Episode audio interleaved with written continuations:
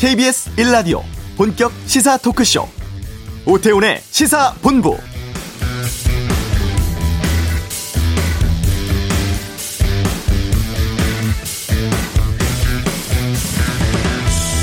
코로나19 백신 접종 세부 계획이 어제 발표됐습니다. 첫 접종은 다음 달 국립의료원 중앙예방접종센터에서 코로나19 치료를 하는 수도권 의료진을 대상으로 시작합니다. 이후 충청과 호남, 영남, 권역별로 예방접종센터 설치되고 3월까지 의료진 5만 명에 대한 접종 마무리하고 같은 시기에 요양시설 환자 등도 먼저 접종을 합니다. 그리고 3월 중순부터 역학조사원, 119 구급대 등 코로나19 대응 요원이 맡게 되고 5월부터는 대상이 크게 늘어서 장애인 65세 이상 어르신 등 850만 명이 일반 성인들은 3분기부터 예약을 통해서 접종할 수 있습니다. 9월까지 1차 예방접종 마치고 11월까지 집단 면역 형성 목표로 하고 있는데요. 철저히 준비하고 차질 없이 진행해서 올해 안에 이 코로나 위기 극복했으면 좋겠습니다. 오태훈의 시사본부 후쿠시마 원전 관련한 충격적인 보고서가 나왔다고 하는데 잠시 후 이슈에서 일본 현지 연결해 보겠습니다. 한 주간의 주요 스포츠 소식 관전 포인트 살펴보고 와치도 기자들 집단 성명 등으로 사회부장 사퇴한 한겨레 신문 상황 등 언론 보도에 대해서 의견 듣겠습니다. 아들을 잃은 마음을 담은 포토 에세이를 냈습니다. 시사본부 금요초대서 배우 이광기 씨와 함께하는 시간 갖겠습니다. 오태웅의 시사본부 지금 시작합니다. 네. 1년 연기됐죠. 올림픽 개최 올해 하려고 하는 일본은 코로나19도 또 후쿠시마 원전도 문제가 없다 이런 입장이었습니다. 그런데 지금 일본에서 방사성 관련한 보고서가 발표가 됐다고 하는데 이 내용이 좀 충격적입니다. 현지 연결해서 좀 일본 상황 살펴보도록 하겠습니다. 일본 게이센 여학원대 이영채 교수 연결되어 있습니다. 안녕하십니까? 네, 안녕하세요. 예. 일본의 후쿠시마 원전에서 사람에게 피폭될 경우에 1시간 내에 사망할 수 있다. 이런 방사성이 계속 나오고 있던 보고서가 나왔다고요?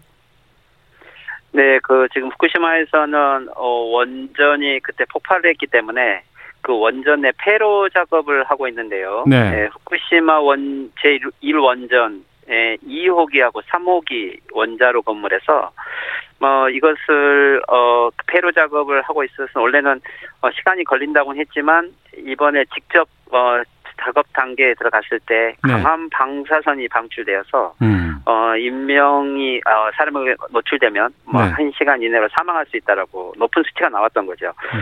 그래서 이것은 이제 아마도 당시에 이 폭발이 일어났을 때 한 번 일어난 게 아니고 네. 어, 연쇄적으로 폭발이 일어난 것 같고요. 음. 그러다 보니까 어 거기에 이 고 어, 방사능 물질이 옆에 쌓여 있어서 그대로 덮개 속에 남아 있는 것 같습니다. 그래서 원래는 이것을 그대로 폐로 작업을 해야 되는데 네. 어, 생각보다는 너무 높은 수치가 나와서 어, 많이 연기될 것 같아서 사체 수습이 그만큼 더 시간이 걸린다는 뜻이겠죠. 어, 이게 그 일본 원자력 규제 위원회 이런 공식적인 기관에서 나온 보고서라면서요? 네, 그렇습니다. 모든 주요 언론에도 다 보도가 됐고요. 음. 일본 원자력 규제 위원회의 산하의 검토 회의가 공식적으로 어, 이 원전 2호기, 3호기에 대해서 네. 어, 중간 발표를 했고 거기에서 이 폐쇄에 대한 시간이 많이 걸리겠다라고 해서 공식적으로 인정된 겁니다. 네. 지금 동일본 대지진 난 지 한 10년 됐는데 지금까지 이렇게 방사능 관련해서도 처리도 안 되고 문제가 심각하고 있다는 것. 일본 국민들은 여기에 대해서 뭐라고 생각하고 있습니까? 실제 일본도 올림픽을 중심으로 해서 후쿠시마 문제를 거론하긴 하지만 네. 실제 후쿠시마 현지의 상황에 대해서는 일본 미디어들도 거의 어, 그 사실을 보도하고 있지 않죠. 어. 어, 국민들 속에서는 어, 후쿠시마에 대해서는 어떻게 보면은 어, 기억하고 싶지 않는 사건이 되어 있고 네. 일본 정부도 거기에 실제 정보를 정확하게 공개하고 있지 않기 때문에 네. 뭐 일본 국민들 내에서는 후쿠시마가 해결됐냐 그러면은 대부분은 80% 이상은 해결 되지 않았다라고 어, 여론들은 있지만 예. 실제 어떤 문제가 있는지 구체적으로 어 이것을 어 인식하면서 생활하고 있는 사람들은 그렇게 많지는 않습니다. 어, 이렇게 방사능이 계속 나온다는 건 일본만의 문제가 아닐 것 같고 전 세계적으로도 이거 상당히 좀 심각한 상황인데 일본 정부의 대처는 지금 어떻다고 보세요? 지금 뭐 후쿠시마 같은 경우는 방사능 문제에서 여러 가지 문제들이 있지만 방금 전처럼 이 어떻게 되면 원자로 어, 이 문제를 어떤 식으로 폐로를 할 것이냐 네. 이 문제도 있지만 또 하나는 이제 그것을 계속 하기 위해서는 이 계속 방사능을 시켜야 되기 때문에요. 이 원, 원자로를. 오염수가 필요하잖아요, 이게 이제. 오염수들이 나오는 거죠. 예, 예. 그래서 이 오염수들을 계속 지금 탱크에 저장을 해놓고 있는데 예. 이게 내년이면은 이 모든 탱크가 다 차는 거죠. 그래서 네. 지금 문제가 되는 게이 이 오염수를 바다에다가 방류하겠다라고 이야기를 하는 건데 어. 지금 이 오염수 방류에 대해서는 후쿠시마 현지에서도 주민들이 이 강력하게 반대를 하고 있어서 네. 지금 현재 일본 정부가 결정은 했지만 지금 방류를 못 하고 있는 상태죠. 근데 이 방류 자체도 전문 기관들을 통해서 예를 들면 세슘을 제거할 수 있고 방류를 하는 게 어, 일본 정부는 제일 안전한 방법이라고 하지만 예. 실제 현지 주민들이나 전문가들은 세슘 이외에도 이 방사능 물질이 너무 많고 음. 그리고 실제 이 방류에 대해서는 다시 이 후쿠시마 지역에 어, 어떻게 보면 어부들이 피해를 보고 주민들에게도 장기적인 피해를 보기 때문에 주민들은 강력하게 반대를 하고 있지만 일본 정부는 왜 곡된 정보를 가지고 이 방류 쪽으로 계속 밀어붙이려고 하는 거죠. 어, 그럼 지금 보류 상태입니까? 아니면 부담 때문에 뭐 철회 가능성도 있는 겁니까? 원래는 작년 11월 까지 방류를 어, 결정하겠다고 했는데 예. 어, 작년부터 어, 현지 주민의 반대가 있어서 결정을 못했고요. 음. 올해도 3월, 4월까지 결정을 한다고 하지만 지금 현재 분위기상으로는 어, 스가 정권의 지지율도 떨어지고 있고 또 코로나 문제에 대한 여러 대책들도 되고 있지 않는 상태에서 네. 이 방류를 어, 당장 결정하기는 쉽지 않을 것 같습니다. 하지만 올해 내로 일본 정부는 결정은 하지 않으면 안 되는 상황이죠. 아, 그렇군요. 스가 정부 출범 이후의 상황도 좀 여쭤보겠습니다. 바이든 행정부 출범하고 나서 어제 아, 바이든 대통령과 스가 총리 사이에 첫 전화 통화 있었다고 하는데 일본에서는 이거 어떻게 보도하고 있어요? 네, 일본에서는 뭐 어쨌든 미일 관계를 중요시 여기기 때문에 어 수가 수상과 바이든 대통령과의 뭐 어떤 정도 회담이 있을 거라고 했는데 순서로 보면은 저 일곱 번째가 된 거죠. 아시아 국가로는 그래도 빠른 편에 속했는데 네. 뭐 실질적으로는 뭐 이렇게 뭐랄까요 한국하고는 아직 안 돼 있는 상황에서 어 먼저 일본이 미국하고 했기 때문에 네. 뭐 일본 미디어들은 그런 것을 강조하고 있지만 아, 한국보다 일본이 먼저 전화 통화를 했다. 이걸 좀 많이 강조하고 있어요. 그렇죠. 그런데 어. 그 시기에 중국하고 한국이 오히려 시진핑 주석하고 문재인 대통령이 통화를 했기 때문에 네. 뭐 오히려 이 한국은 중국 쪽을 먼저 한 거 아니냐라는 식으로 오히려 어 미국을 견제하고 있는 중국을 더 보도하고 그랬는데 음. 뭐 실질적으로 뭐, 뭐 전혀 그런 의미가 없다고는 하지 않을 수 없지만 어쨌든 일본 입장에서는 지금 바이든 행정부하고 함께 네. 이 새로운 인도 태평양 지역이죠. 음. 어, 여기에 이 자유 롭게 열린 인도 태평양 지역을 공동 협력한다라고 이야기를 했는데 네. 뭐이 부분은 어떻게 보면 지금 미국의 이 인도 태평양 전략을 가지고 뭐 일본이 좀 더 적극적인 역할을 할 수 있도록 하고 또 일본도 여기에 생각 돌아가는 어 어떻게 보면 일본의 영토 문제와 관련돼 있기 때문에 아마 미일과는 새로운 안전 보장에 있어서는 어 트럼프 정권보다도 훨씬 더 협력적인 어, 체계를 가져갈 수 있을 것 같습니다. 네. 일본군 위안부 문제라든가 그 강제징용 소송 문제에 대해서도 의견 교환이 있었다고 하던데요.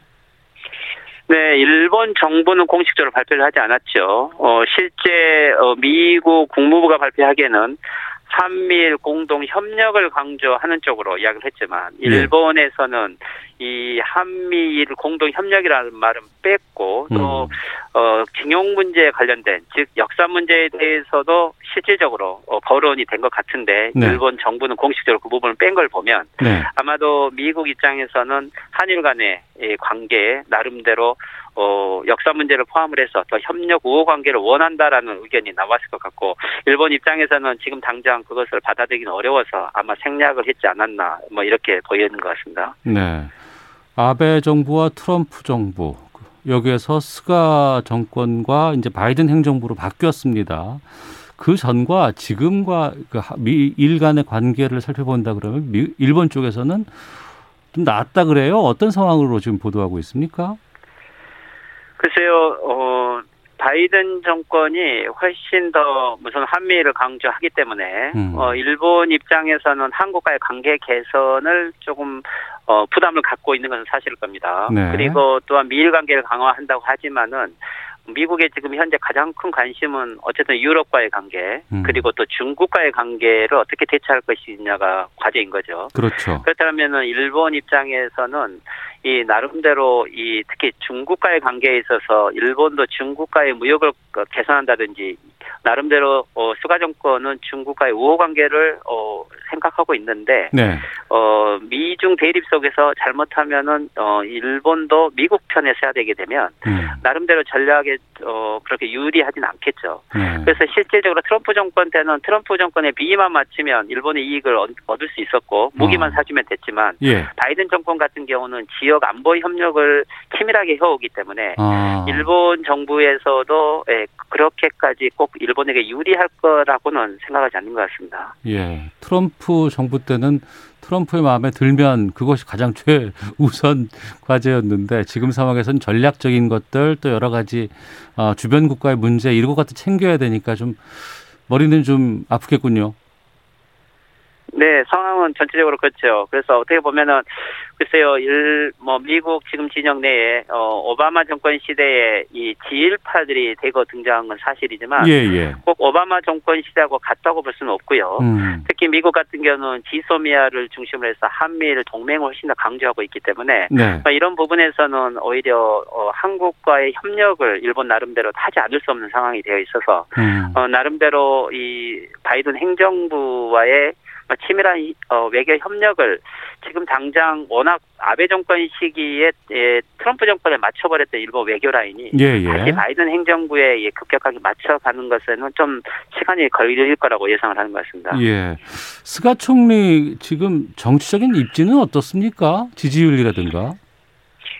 예, 수가 총리가 출범을 했을 때는 70% 가까운 지지율이 있었는데 네. 어, 100일 만에 이 지금 33%가 지지율이 떨어졌죠. 어. 가장 큰 이유는 역시 코로나 대책의 실패이고 네. 그리고 지금 겨울이 일본 같은 경우는 어 5천 명에서 7천 명까지 어 그리고 긴급 사태 선언이 어 지금 진행되고 있는 상태이지만 네. 코로나 대책에 대한 근본적인 어 여러 방역 정책들이 나오질 않고 있고 어. 항상 뒤늦게 대책을 하고 있고 결국에는 어 수가 정권에 대한 기대가 컸던 만큼 국민들의 실망이 너무 크고요. 네. 어 오는 3월이 일본 같은 경우는 내년 예산안이 어, 성립되는 어, 달이기도 한데 네. 어, 일부 어, 미디어에서는 3월 수가 퇴진설까지 나오고 있는 걸 보면 실제적으로 어, 집권 여당에서도 수가 정권에 대한 불만과 불안이 아주 가중되고 있는 상황인 것 같습니다. 네. 확진자 수가 급증하면서 뭐 긴급 사태 방금도 말씀해 주셨습니다만 지금 일본의 코로나 19 상황은 어때 어때요? 예, 예, 긴급 사태를 하고 있어서 지금 현재 13개 현이 어, 진행되고 있는데요. 네. 음, 약 한 2, 3주 지나서 어, 7천 명대에서 지금 4천 명대까지 떨어지기는 했지만 네. 가장 문제가 되는 것은 지금 현재 사망자가 하루에 100명이 연속적으로 나오고 있고요. 어. 그리고 중증자가 1000명 이상이 계속되고 있고 예. 무엇보다 60대 이상의 이 코로나 사망률이 높은 것은 고령자들이 지금 많이 어, 방치되고 있다는 거죠. 어. 그래서 실질적으로 어 지금은 영국 변이종이 에, 시중 확산이 아주 폭넓게 진행되고 있기 때문에 네. 어, 이 지금 일본의 방역 체계로 이 긴급 사태 상황 속에서 코로나를 막기는 어려울 것 같고요. 그래서 지금 벌써 2월 7일까지가 에, 긴급 사태 기간인데 네. 연장설은 뭐 어, 불- 어, 명확한 것 같습니다. 아, 그렇군요. 지난해 말이었나요? 우리나라 보수 매체가 일본의 백신 이제 확보가 잘 돼 있다면서 부럽다. 뭐 이 봐야 된다. 뭐 이런 그 칼럼이 올라온 적이 있었습니다. 일본의 백신 확보는 지금 잘 되고 있습니까? 에, 일본도 백신은 2월부터 접종할 계획은 가지고 있지만 일본이 전체 확보한 백신의 약 1억 명분 이상이 어, 화이자에 의존을 하고 있죠. 네. 그래서 지금 화이자가 유럽이나 미국에 공급 차질이 있지 않습니까? 어. 그렇기 때문에 일본도 너무 화이자에 의존하고 있던 것들이 실질적으로 공급이 될 것인가. 특히 올림픽을 하려면 최소 6월까지 면역이 다 끝나야 되는데 네. 지금 상황으로는 그렇게 6월까지 맞추기는 어려울 것 같고요. 음. 또 일본 국민들이 워낙 그 어떻게 보면 안전 문제 에, 또는 건강 문제에 좀 민감해서 국민들 중에 어 이 백신을 맞을 거냐라고 물어봤을 때 네. 어, 바로 맞겠다고 한 사람들은 21%밖에 되지 않고요. 어. 어 상황을 보겠다고 하는 사람이 70% 정도 되는 거죠. 예. 그리고 일본 같은 경우는 예전에 국가가 진행했던 백신 접종 중에 이게 잘못 부작용이 돼가지고 국가적으로 배상을 했던 여러 소송이 있어서 네. 아마 일본 정부도 신중하게 추진을 하고 있고 국민들도 너무 신중을 해서 실질적으로 6월까지 전 면역이 어, 끝나기는 쉽지 않을 것 같습니다. 어. 애초에 계획은 도쿄 올림픽 이전에 국민들의 집단 면역이 끝나도록 이걸 목표로 했는데 지금 현재로서는 그거 달성하기는 불가능해 보이네요. 예, 그래서 그런지 이 올림픽에서는 어, 무관객 어, 경기를 하지 않을 수 없다라든지 예. 올림픽 중지론도 많이 있고요. 음. 특히 일본의 의료 단체들은 지금도 어, 의료 위기 상황이어서 사망자들이 어, 집에서 대기하다가 죽은 사람은 100명 이상이 넘는데 네. 올림픽을 하게 되면은 또다시 폭발적인 현상을 가져오고 음. 일본 국민을 지키지 못한다는 거죠. 네. 뭐 그래서 어, 현재 지금 올림픽을 둘러싼 어, 중지냐 그렇지 않으면 무관객 게임이냐 뭐 이것에 대한 어, 보도들이 계속 나오고 있고요. 네. 아마 이것에 대해서는 3월 25일이 지금 어, 성화봉송의 시작인데요. 네. 그래서 3월 초가 되면 공식적으로 올림픽이 중지될지 무관객으로 하게 될지 막 이렇게 음. 정해질 것 같지만 무관객으로 하게 되더라도 워낙 이게 경제적인 손실이 너무 많아서 네.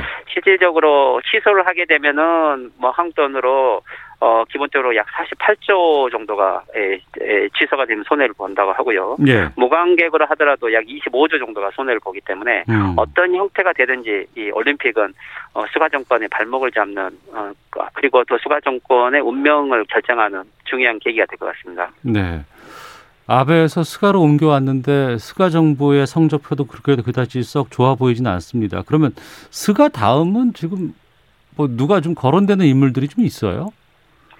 예, 지금 스가 어, 정권 다음으로 어, 정치가들 중에 가장 인기 있는 정치가는 코노 타로라고 하는 정치가인데요. 네. 어, 코노 타로는 한국에도 잘 알려져 있는데 예전에 어, 코노 담화를 하는 코노 요헤이 예, 한국에 어떻게 보면은 어, 친한국 정책을 썼던 정치가의 아들이기도 하죠. 네. 원래 이 코노 타로는 어, 외무상도 하고 그리고 방위성도 했었고요. 예. 근데 지금 현재 이 파벌로 보면은 어, 아소 파벌에 속해 있어서 음. 이 아베 수상 세력을 대체할 수 있는 이 아베 어, 아소파가 어, 만약에 다음 정권을 잡는다면 어, 여기 코노 타로가 가장 유리하고 지금 현재도 가장 인기 있는 어, 정치가여서 예, 최근에 올림픽이 어떻게 될지 모른다. 즉 취소할 수도 있다라는 것을 흘리기도 하면서 네. 어, 나름대로 수가 정권과의 다른 입장을 보이고 있는 것은 어, 차기를 노리고 있는 정치적인 포석이라고 할 수 있을 것 같습니다. 네.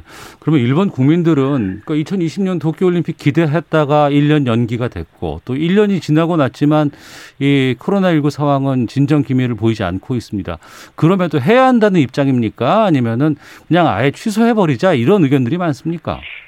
지금 일본 국민들 같은 경우는 여론조사에 아사히 신문만 보도를 하더라도 약 86% 정도가 올림픽에 대해서는 취소 음. 어, 또는 중지를 해야 된다라는 어, 여론이 많고요. 예. 지금 당장 일본 국민들이 예, 사망자가 늘어나고 있고 실제 어, 병상 확보도 안 되고 있는 상황에서 올림픽을 할 때가 아니다라는 거죠. 어. 하지만 이제 수가 정권은 아베 정권을 개성하면서 올림픽에 워낙 많은 천문학적인 돈을 투자했기 때문에 네. 만약에 올림픽이 되지 않으면 어, 그 거대한 손실을 누군가는 정권이 책임져야 되고 경우에 따라서는 이게 자민당이 정권이 붕괴할 수도 있는 요인이기 때문에 네. 어, 이 수가 정권은 정치적인 이익으로 올림픽을 강행을 하려고 하고요.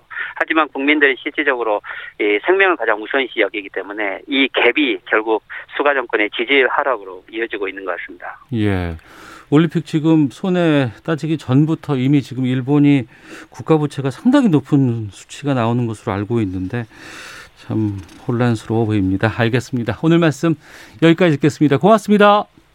네, 수고하십시오. 예, 감사합니다. 일본 게이센 여학원대 이영채 교수 연결해서 일본 현지 상황 좀 들어봤습니다. 자, 이어서 이 시각 교통 상황 확인하고 헤드라인 뉴스 듣고 돌아오도록 하겠습니다. 교통정보센터의 이승미 리포터입니다. 네, 이 시각 교통 상황입니다. 전국에 강풍특보가 발효 중인 만큼 고속도로에도 강풍으로 인한 주의 구간이 다른 날보다 많습니다. 바람 부는 날에도 미끄럼 사고 위험 있습니다. 속도 줄이고 주의 운행하셔야겠습니다. 고속도로 정체는 심하지 않습니다. 통행량 자체가 적은데요. 제2경인 고속도로 성남 방향 문학에서 서창 분기점 쪽으로 5km간 정체고요. 광명 부근에서는 1차로 막고 시설물 설치 작업을 하고 있기 때문에 1km간 밀리고 있습니다. 영동 서고속도로 강릉 방향으로 서창 부근 2km간 막힙니다. 군자요금소에서 군포까지는 이동하면서 차로 교대로 작업을 하고 있고요. 수도권 제일순환고속도로 일산에서 판교 방향으로 서운 분기점에서 송내 쪽으로 막히고요. 반대 판교에서 일산 방향, 장수에서 송내까지 밀립니다. 중앙고속도로 부산 방향으로는 산마치 터널 부근에서 1차로 막고 사고 복구 작업하고 있어서 차로 변경에 유의하셔야겠습니다. KBS 교통정보센터 였습니다. 택배 노조가 분류 인력 책임이 담긴 잠정 합의안에 대한 투표를 진행한 결과 86% 찬성으로 총파업을 철회하기로 했습니다. 어젯밤 노조와 택배사, 정부 여당이 모여 잠정 합의안을 도출했습니다. 더불어민주당이 사법농단 연루 혐의로 재판을 받고 있는 임성근 부장판사 탄핵소추 안을 자유투표로 허용한 가운데 보수 야권은 사법부 독립성 침해라며 반대 입장을 밝혔습니다. 1조 6천억 원의 금융 피해가 발생한 라임 자산운용 사태의 핵심 인물인 이종필 전 부사장에게 법원이 징역 15년과 벌금 45억 원을 선고했습니다. 고 최숙현 선수에게 가혹행위를 한 혐의 등으로 구속돼 재판에 남겨진 경주시청 철인 3종팀 감독과 주장 선수에 대해 각각 징역 7년과 징역 4년이 선고됐습니다. 전국에 강풍과 한파가 이어지면서 바람에 날린 시설물에 맞아 두 명이 다치고 코로나19 임시 선별검사소 두 곳이 시설 파손으로 운영을 중단하는 등 피해가 잇따랐습니다. 계량기 동파는 272건 발생했습니다. 지금까지 헤드라인 뉴스 정원 나였습니다.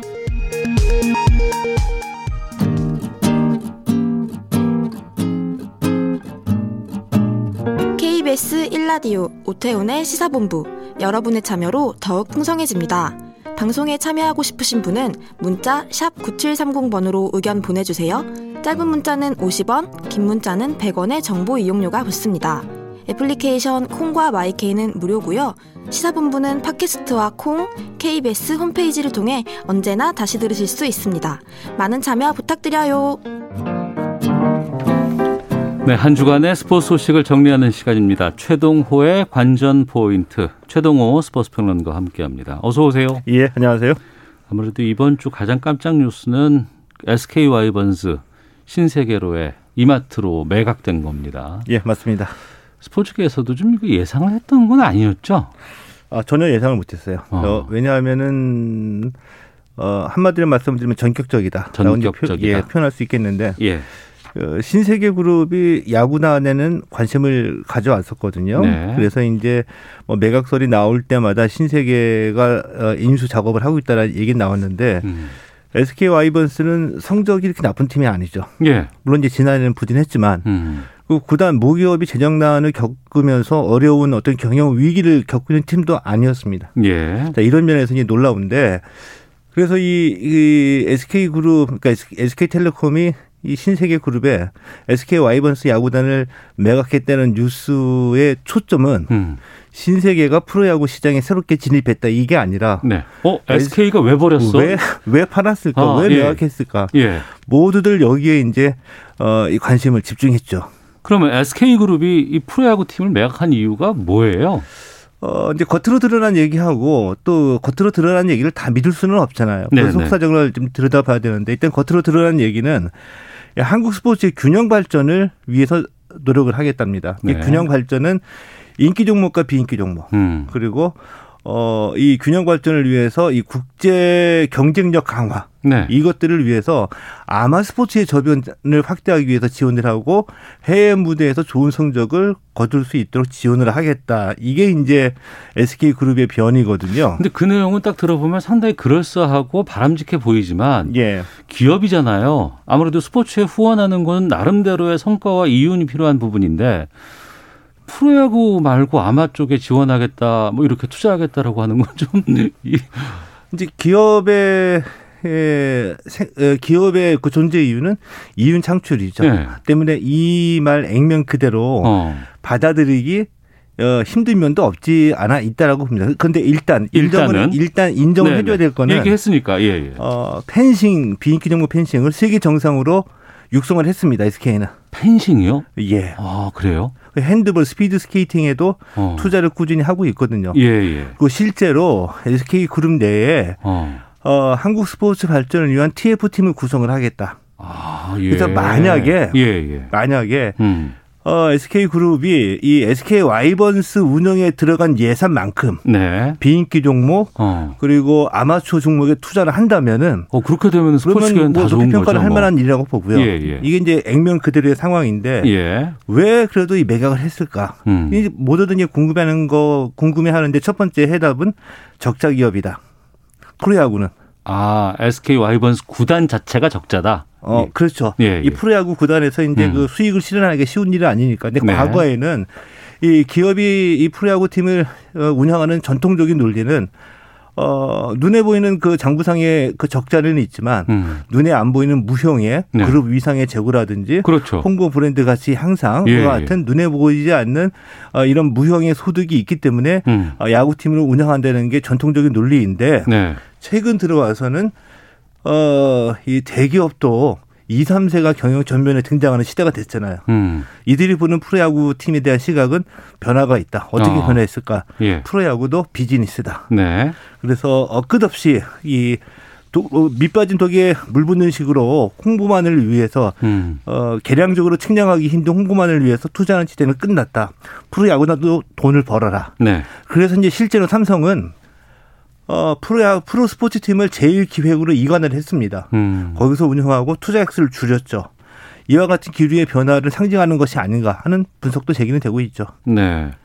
그렇다고 한다 그러면 이제 인수를 한 신세계 그룹의 입장에서는 무언가 이걸 통해서 자신들이 원하는 부분들을 얻고자 해야 되고 여러 가지 비즈니스 모델로 이걸 만들어야 되지 않겠습니까? 예. 어떤 노력들이 필요하다고 보세요? 아니면 어떤 얘기들이 오가고 있습니까? 저는 이제 신세계가 프로야구 시장에 진입한 것은 저는 좀 어, 기대를 해볼 만하다고 생각이 듭니다. 왜냐하면은 네. 어제 그제 신세계가 밝힌 얘기대로라고 한다면 이 프로야구 팬과 신세계 고객의 경험을 공유해서 어. 이 야구장을 새로운 어, 비즈니스 공간으로 만들어내겠다라는 얘기거든요. 이게 네. 무슨 얘기냐면은 야구장에 단순히 선수들은 야구하고 팬들은 야구를 지켜보는 공간이 아니라 네. 팬들이 와서 보고 즐기고 어, 야구장에서 쇼핑도 하고 음. 체험하는 복합적인 공간으로 만들겠다. 이거를 그러니까 뭐 이제 테마파크라든가 유통 맞습니다.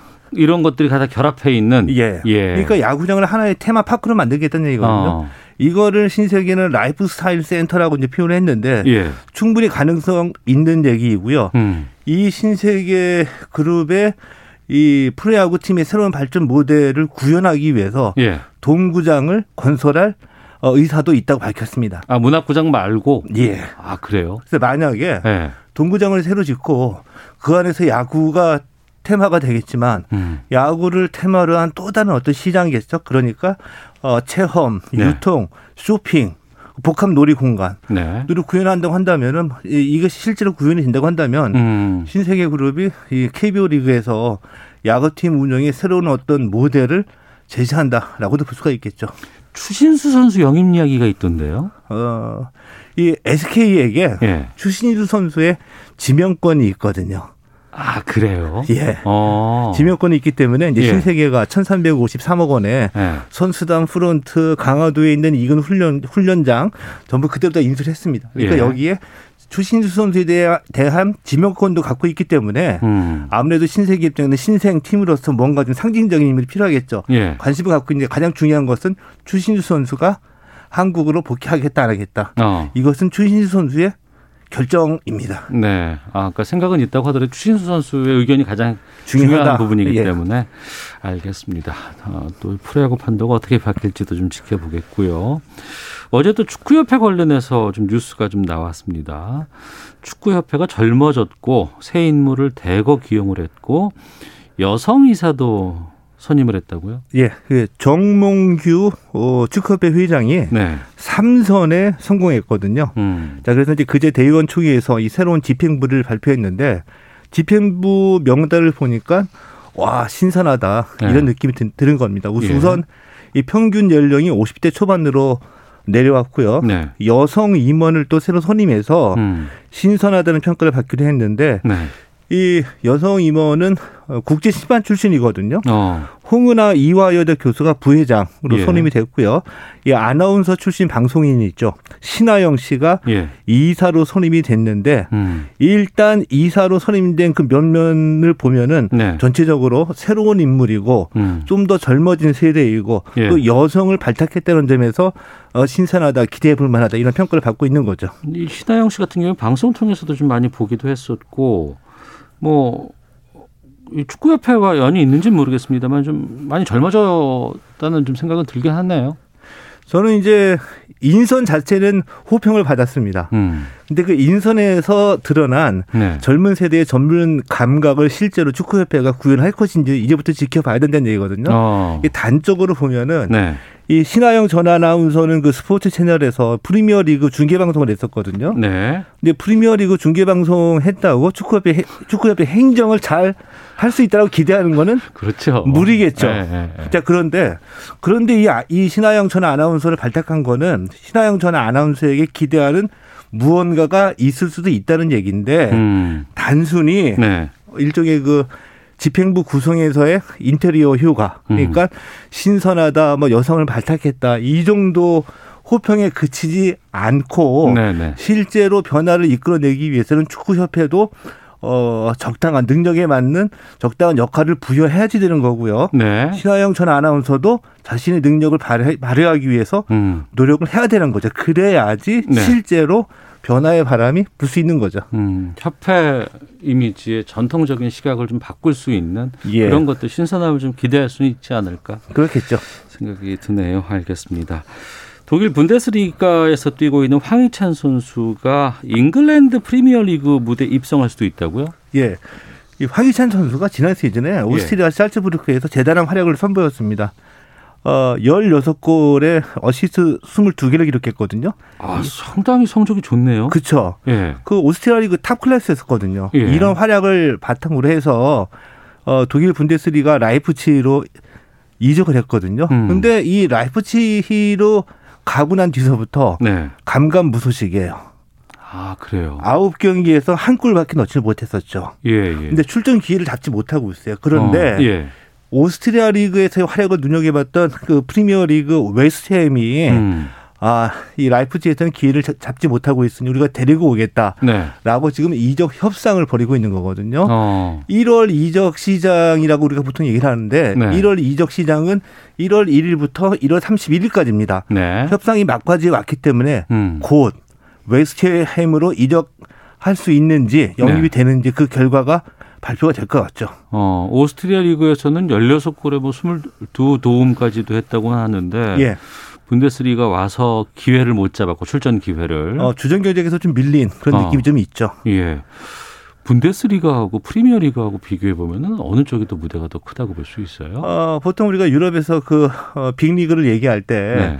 어, 프리미어 리그를 첫 번째로 쳐주죠. 그리고 음. 이제 그 스페인하고 이탈리아, 이제 프랑스 정도인데 예. 이 분데스리가는 예, 우리가 이제 기억하는 그 차범근 그 옛날에는 뛰었을 때는 예, 예. 탑 클래스였는데 예. 지금은 유럽에서는 이불이 어, 두 번째로 좀 내려온 감이 있습니다. 그런데 아.